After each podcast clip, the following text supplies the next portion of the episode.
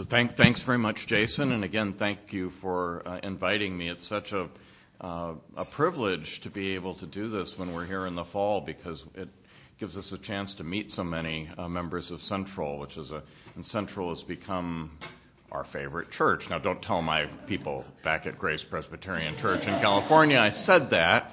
Um, so th- this topic, this is my fourth uh, of these, and Jason suggested that the uh, subjects that I'll be speaking on, and this one is frankly a little intimidating because of him. I mean, here we are, and just what was it, three weeks ago, I think it was, that Jason delivered an, just such an outstanding sermon on the very topic that he asked me to speak on this morning. So it's a, this is, makes it uh, a little bit difficult because if I say the same thing that he did, you'll think I'm just plagiarizing.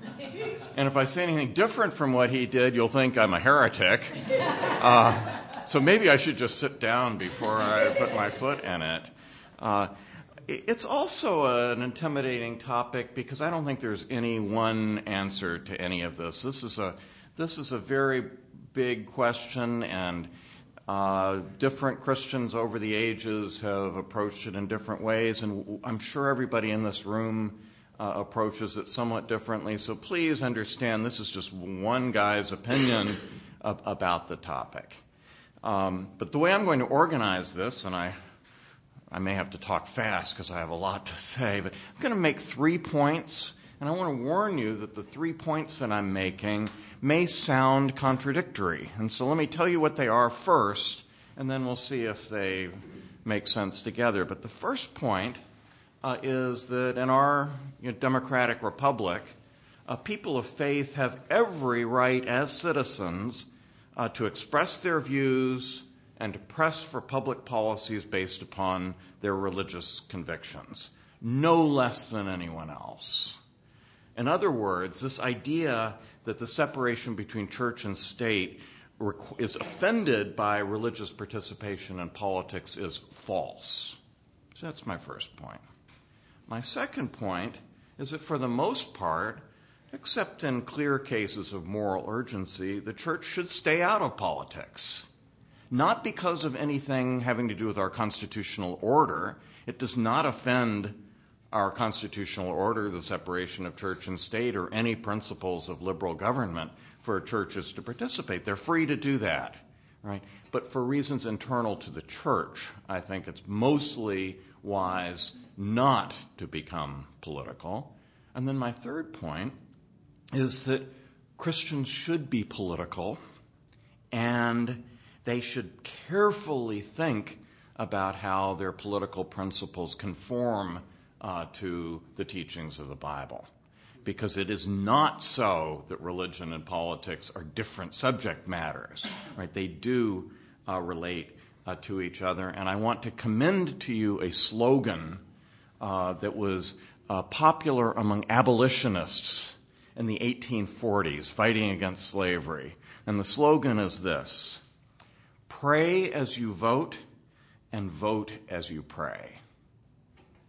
So, those three things may sound a bit uh, uh contradictory or inconsistent. Let's talk about uh, uh, each of them.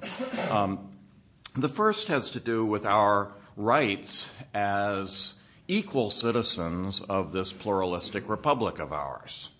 Right? And I think there is nothing in our constitutional tradition, and this is a that's nothing is a strong word for me. You know, I often see, you know, shades of gray and things. There is nothing in our constitutional tradition which has any re- that offers any reason why Christians should refrain from speaking their minds, advocating what they believe in, using religious language if they wish, right? So uh, the so I want to talk about constitutional law. I want to talk about history, and I want to talk about uh, philosophy. Constitutional law first. Is there some violation of the separation of church and state? We talked about the separation of church and state last time I spoke to you, and you may remember that the First Amendment is phrased as follows Congress, meaning the government, shall make no law respecting an establishment of religion or prohibiting the free exercise thereof. It is a limitation on the government that keeps the government from controlling religion. It says nothing about uh, what individual citizens can do, and it, is, it does not present, per, it does not impose any limitations on what churches uh, can do. It is a restraint on government, not on the church. Um, and there's a very deep parallel between freedom of the press and freedom of religion, because both the press, meaning not just newspapers, but written materials in general, right? Both the press and churches and some other associations as well are the seedbeds of democracy. These are the places in which people think about ideas, uh, share values, form opinions, and then and, and, try to persuade people, try to persuade one another, right? And and in both cases, we want the government not to control those things. Think about the various authoritarian regimes around the world two things that they almost always do is that they control the media, right? The TV station is going to be a government run TV station. Newspapers are going to be under their thumb. Very important that they control the press. They also control religion. And that's what the established church was. Historically, it was government control of the church not because the government wanted to promote religion. And establishment of religion, as we talked about last time, isn't about promoting religion. It's about controlling religion and using religion for, uh, uh, for political ends. So both freedom of the press and, fr- and freedom of religion are about preventing government control of these important institutions for the inculcation uh, of ideas.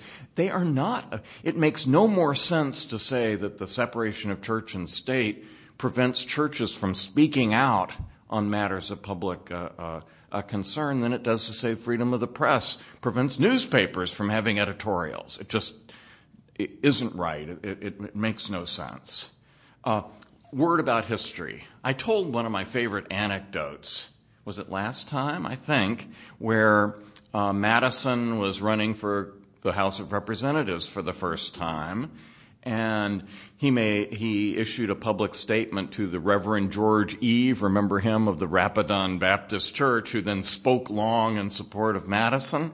Well, that's religious participation in politics. We would not have a First Amendment separation between church and state if it hadn't been for the Baptists who were participating as such uh, in uh, politics.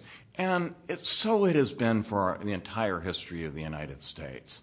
Um, every important social movement, and by that I want to stress bad ones as well as good ones. Religious participation in politics has not always been on the right side of things, but every major movement in American politics of any real moral significance has been led by uh, people speaking out uh, sp- expressly uh, in the name of religion.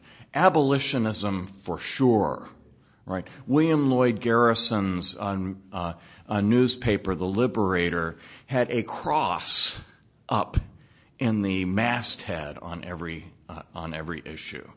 Right. The Quakers were the first major group in America to begin abolitionist uh, agitation, but it was actually the descendants of the New England Puritans who really were the backbone of the abolitionist uh, uh, movement.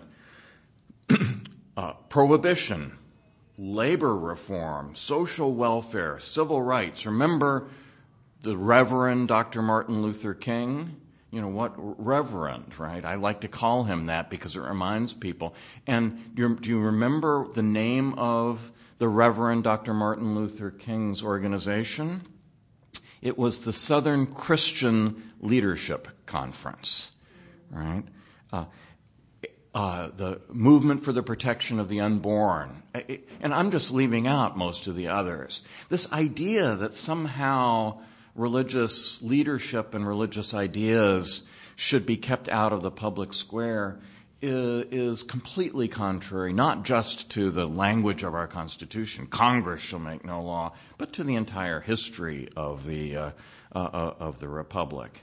Now, a word about philosophy, because it's very popular uh, in academic circles uh, to argue, based upon the writings, especially of the political philosopher John Rawls, for whom I have great respect, that all uh, law, all politics and legislation uh, have to be based upon secular reason rather than faith. And the reason for that, Rawls says, is that matters of faith are uh, are not accessible to anyone else, and so Demo- in democratic politics, is a matter of mutual respect for other citizens, we have to base our arguments upon things that are accessible. You can't have sort of secret truths and, uh, uh, and base a political argument on that.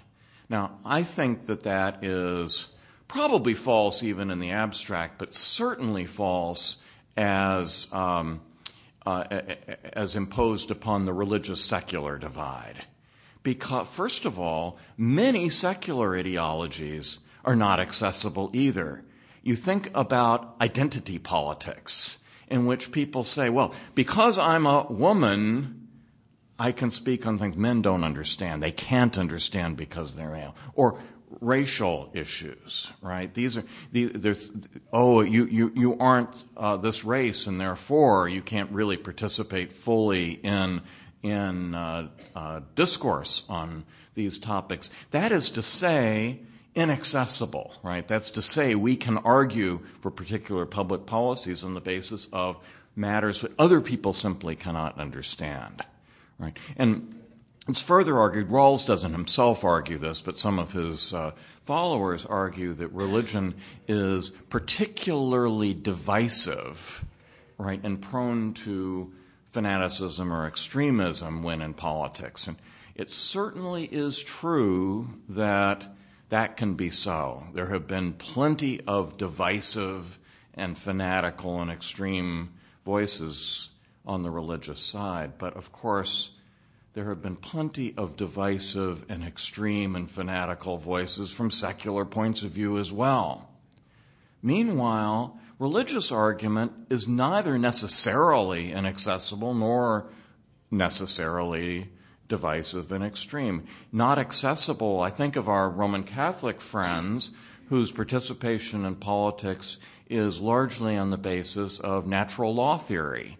Well, natural law is based on the idea that uh, we can discern by reason God's order for the universe. That's natural, and we discern it by reason, and they argue from that. There's nothing inaccessible about that. Right? Uh, some people may not agree with it, but we can't exclude ideological perspectives because we don't agree with them. Right? I'm, uh, Keynesian economics is an ideological perspective. I don't agree with it, but that doesn't mean that there's anything wrong with people arguing in the economic realm on the basis of Keynesian economics. Uh, Uh, they're free to do that. Bottom line is that in a pluralistic republic, the reason we are all equal citizens is not that we all agree with what's enacted, we don't. It's that we all have an equal right to express ourselves based upon our convictions and to try to persuade our fellow citizens. And our fellow citizens have every right to disagree with us on the basis of their own uh, uh, convictions, whatever they uh, happen to be. So that's my first point. So go to it. My second point is don't go to it, or at least be very careful about exercising this as the church. When I speak of the church, I don't mean just the institution of the church. I also, I mean, I believe that the church is the people of God. It's not just you know, the, the corporation that is, you know, the Central Presbyterian Church is a corporation. I don't just mean the corporation. I mean the people. So I, we are the church when we speak in the name of the church. So that's what I'm talking about. And I think we need to be at least cautious about this for several reasons. Um, the, uh, uh, I think because I think that the mixture of a, a too close connection between uh, faith and politics is, uh, is divides the church and ultimately corrupts the church, divides the church first. Um, do we want to come to church on Sunday and only have people of our political persuasion sitting next to us? Right? There are a lot of churches like that, right? Where you would be very uncomfortable if you didn't share the view. I grew up in such a church. I grew up in a very left liberal uh, Presbyterian church in Kentucky my minister was a McGovern delegate to the 1972 uh, Democratic Convention, right? Now, some of you know I'm not a left wing person, right? And so it, it was kind of an assault on my senses to hear Sunday after Sunday uh, sermons which just presuppose that, of course, we all you know agree with the platform of the left wing of the Democratic Party. And I could easily have been driven away from this. Uh, but many, uh, uh, but but it goes the same way, right? With there are plenty of churches in America where you would feel very uncomfortable if you're a liberal Democrat and you go in and you hear all about, uh, you know, uh, how terrible Obamacare is or whatever it is that they talk about. I am so one of the reasons I love this church is I haven't heard a a partisan word come out of Jason's mouth or anyone else's mouth who speaks uh, uh, for the church. And that is so of our church in, in California uh, as well.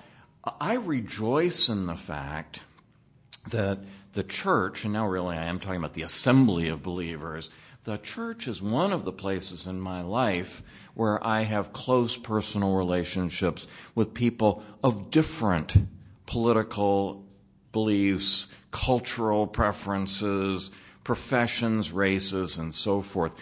And we are, I think that the church can be a model of what diversity really means, unlike the way universities behave, but the way diversity, what diversity is, is can always be stronger when you have something that ties you together. When the most important thing in your life you have in common with someone, it enables you to understand and celebrate the differences uh, uh, that come along uh, with that. And I think that's such a precious thing. And I think that too close identification between uh, a church and a political movement necessarily is going to divide us and make us less than the full body uh, of Christ. Just a few weeks ago, I, I, had the opportunity of speaking to the Yale Law School Christian Fellowship.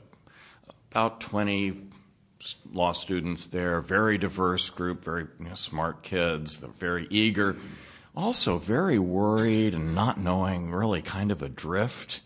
Uh, they need they don't know really. It's it's so hard in the modern uh, university to know you know how to be an open Christian. What do you do? And uh, afterwards, uh, a couple of them uh, who happened to be uh, of minority race. Uh, came up to me and were asking me more questions about what I had been saying. And it turns out that they had attended a national meeting of the Christian Legal Society student organization. And uh, there was so much there of a kind of political nature that they didn't, they felt alienated from, uh, from the organization. So I'm talking now to the leadership. I've been a long standing member of that organization and talking to the leadership about the importance of making sure that that isn't so. Because especially when you talk about law, a number of the legal questions that involve religion right now have to do with, you know, bakers who don't approve of same-sex marriage and things of that sort. And it, and I, I fear that it's creeping over into right-wingism in general, and that's not a good thing for, um, uh, for the church. Uh, so division is a problem, but I think an even worse problem is corruption. And by corruption, I don't mean taking money. What I mean is uh, compromising on your principles in order to achieve a different kind of objective. Because the essence of political action is coalition building. And if the church is going to be a political actor, it's going to become part of a coalition, and that coalition is going to stand for things that we don't stand for. And I fear and predict and confidently predict that a very political church is going to end up subordinating its principles to the needs of political action. And let me give you a statistic that I just stumbled upon in the last month that I find really sad. And it is this that uh, this is, comes from a Pew uh, Research poll. Uh, that in 2011, uh, this, the, the poll is of all kinds of Americans, but then it breaks it down. Uh, and white evangelical Americans is one of the categories, and that's the category I'm going to talk about. Um, in 2011, white evangelical uh, uh, Christians, uh, 30, uh, and there's a question Can an official who commits an immoral act in private life uh, Uh, be uh, entrusted, be trusted uh, to uh, behave ethically in public life? That's the question. And in 2011, 30% of white evangelicals said yes. 70% said no. October 2016, week just a few weeks before the presidential election, 72% said yes. 28% said no. Well, what happened between 2011 and 2016? Right? Um, I don't really think that the relationship between ethics, private and public ethics, changed. I don't think that the teaching of the church changed, but I do think the political demands uh, uh, changed. And this m- note is even before the events of the last few weeks uh, in in, uh, in Alabama, and you know I just it's it just seems to me quite clear that people, Christians, are uh, pulling in their sails on things that really matter for Christianity because of, um, of politics. Um, and maybe the most fundamental thing about corruption, I think, is this that in the end, I think when you see uh, religious groups as such participating in politics that it turns out that they are using religion, they're using their status as religious people uh, for the purpose of advancing a political cause. It is not that they are conforming their politics to their religion, it's that they're conforming their religion to their politics. And that is, I think, fundamentally the corrupting thing. Now, I don't want to exaggerate this. I do think that there are times uh, when the church should speak out as a church. I think that they are rare, but I think that they happen. I think we should be very careful about them, t- make sure that we understand you know, all of the issues and so forth. But then when the church speaks out, maybe people will listen. But um, I remember, uh, I don't know, some years ago, uh, I sent away, this is when I was a member of the uh, PCUSA, the mainline Presbyterian Church, and I sent $20 to headquarters to get a book of the lobbying positions that the PCUSA takes in the United States Congress. It was like this thick. You know, they take positions on things like, you know, foreign aid to Taiwan and, and agricultural price supports and, uh, and so forth. Who would pay any attention to them on topics of that sort? I don't, and, and I think if the, if the church were more careful about when it speaks, maybe when it does speak, it would carry a little bit more, uh, more weight as well. Now, the third point uh, so I've said that we have every freedom to participate, uh, and then I'm saying we should be cautious about it. But I don't want to be cautious in the. I, I, my third point is that is that we, as Christians, we need to ensure that our faith is in control of our political lives. uh, God, if, if, if we believe anything, we believe that God is in command of everything in our lives. That means we don't compartmentalize. Right? We don't say we're Christians for some purposes, but oh, and in my profession I can behave unchristianly. That's why I feel so much for the baker in that case that we talked about. If you're a Christian, you're a Christian in everything, right? And that includes your behavior in the voting booth and in the uh, and, in the public square. There is no wall of separation between um, uh, believe between believers and citizens. You know, we're not we don't have some sort of wall of separation within us. Uh, uh, one of the biblical uh, supports for a kind of separation, right, is the is the famous uh, render under Caesar. Have you ever thought about this? So render under Caesar the things that are Caesar's, and under God the things that are God. That means that government, Caesar, is not the same as God. There is a separation. But reflect upon this. Caesar's control is over certain things, such as taxation. That was the question. Do you pay taxes to Caesar? Caesar has every right to some taxation. Caesar has all kinds of there's a, this Caesar has a lot of importance in this world, but render under God the things that are God's. God has everything, right? So Caesar has some things, but God has everything. And that means that in our political lives, we need to be uh, very uh, careful. We need to we need to make sure that we are not uh, that we are conforming our politics to our uh, uh, to our uh, religious understanding. Again, to quote that those abolitionists, because I think this is so powerful. You know, pray as you vote and vote as you pray. Right? I think that's very good advice. But let me say some subordinate, second order things about that. Uh, the first is that that doesn't mean you have to be obnoxious, right? Um, darn it. uh, it doesn't mean you wave your Bible in people's faces. It doesn't mean you accuse people of being, you know, of going to hell or whatever it happens to be.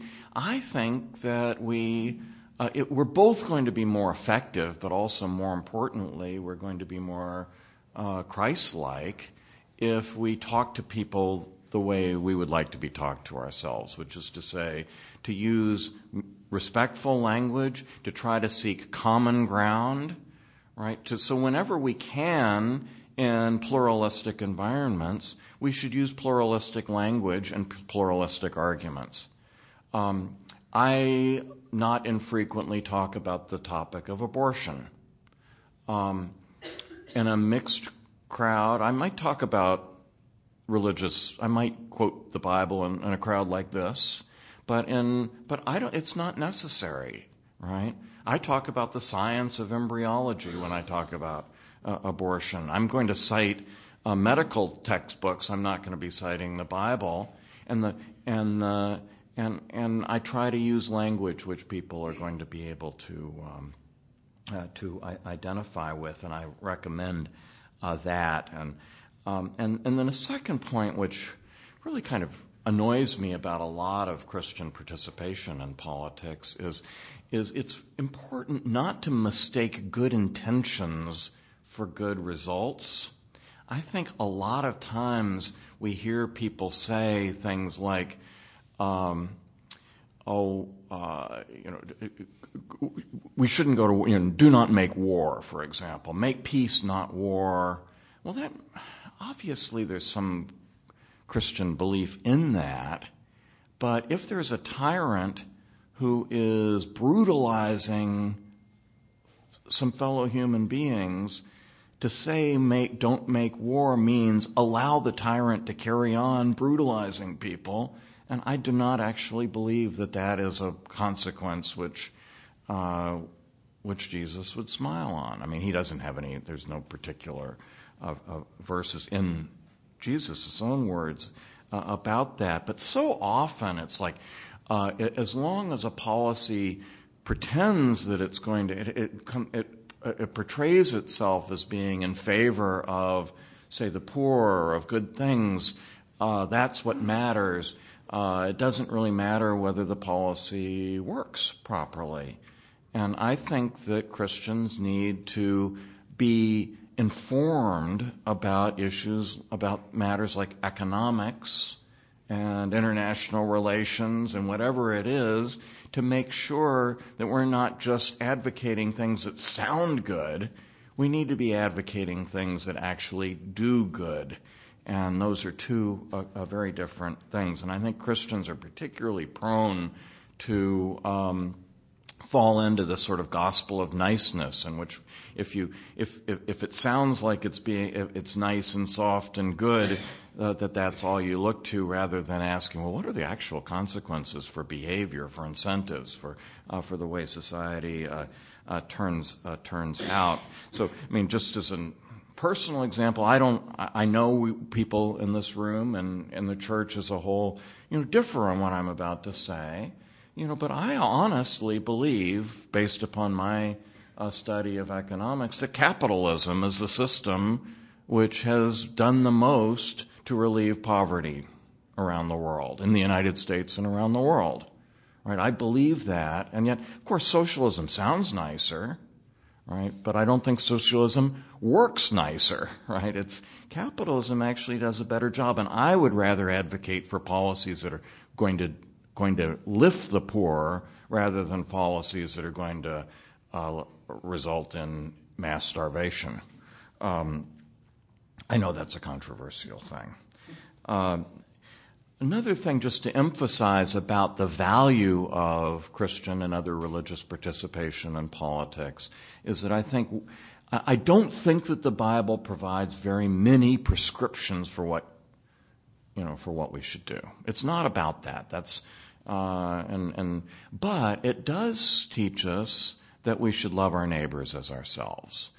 And that, I, as a political principle, the way I translate that is to say we should, in our, in our political lives, uh, strive for the common good and not just for things that are going to benefit ourselves.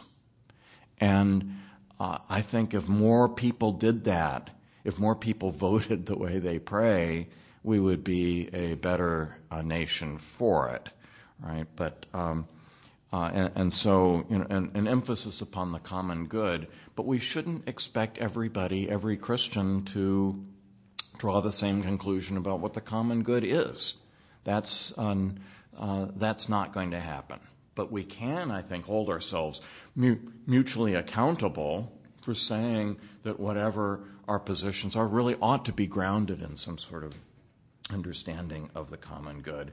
And actually, I've already then stepped on my last point here, which is, uh, which is don't expect all Christians to, uh, to agree about matters of politics. We don't, and that, that's actually a good thing. It's not a bad thing. Uh, and I have a concrete suggestion. So I see John and a couple of other leaders of the church here. So here's a suggestion for something that I've never seen it done, but I think this might be a good thing for the church to do. Um, let's have a night called something like Let's Be Political, call it that, something like that, in which we invite, we invite members of the congregation to, ex- to give a statement about what their general political beliefs are and why they think they're connected to Christianity.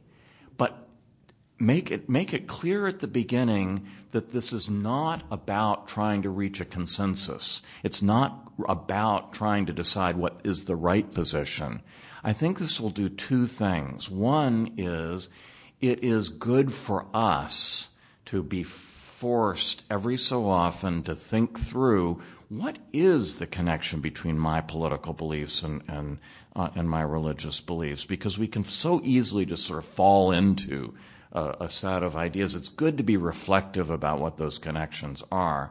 But secondly, and maybe even more importantly, it's so that we can hear our fellow Christians uh, sincerely explaining why a, a, set of political conclusions that are, might be quite different from our own uh, can be seen as sincerely as as, uh, as consistent with the Christian faith.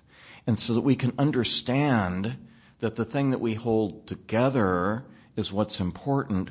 And yes, we may disagree. There are going to be some, you know, social justice advocates in the church. There are going to be some social conservatives in the church. There are going to be some libertarians in the church. There are going to be some environmentalists in the church. There are going to be some capitalists in the church, right? And it would be good for us to hear the connections being drawn because I think it would help us to be uh, a body of Christ which is both united in what matters and what we're united about, but also uh, to be uh, thoughtful and diverse in uh, what we are uh, not united about. And so, anyway, just a passing suggestion for the, uh, and I, and I think there's, a, I think bad idea. We should debate this idea too. We'll have a dis- first. We should have a disagreement over whether would even to do this, would, right? So, um, so if you if you don't take away anything else, I hope you'll take away the abolitionist slogan, right? Uh, so uh, vote as you pray and pray as you vote.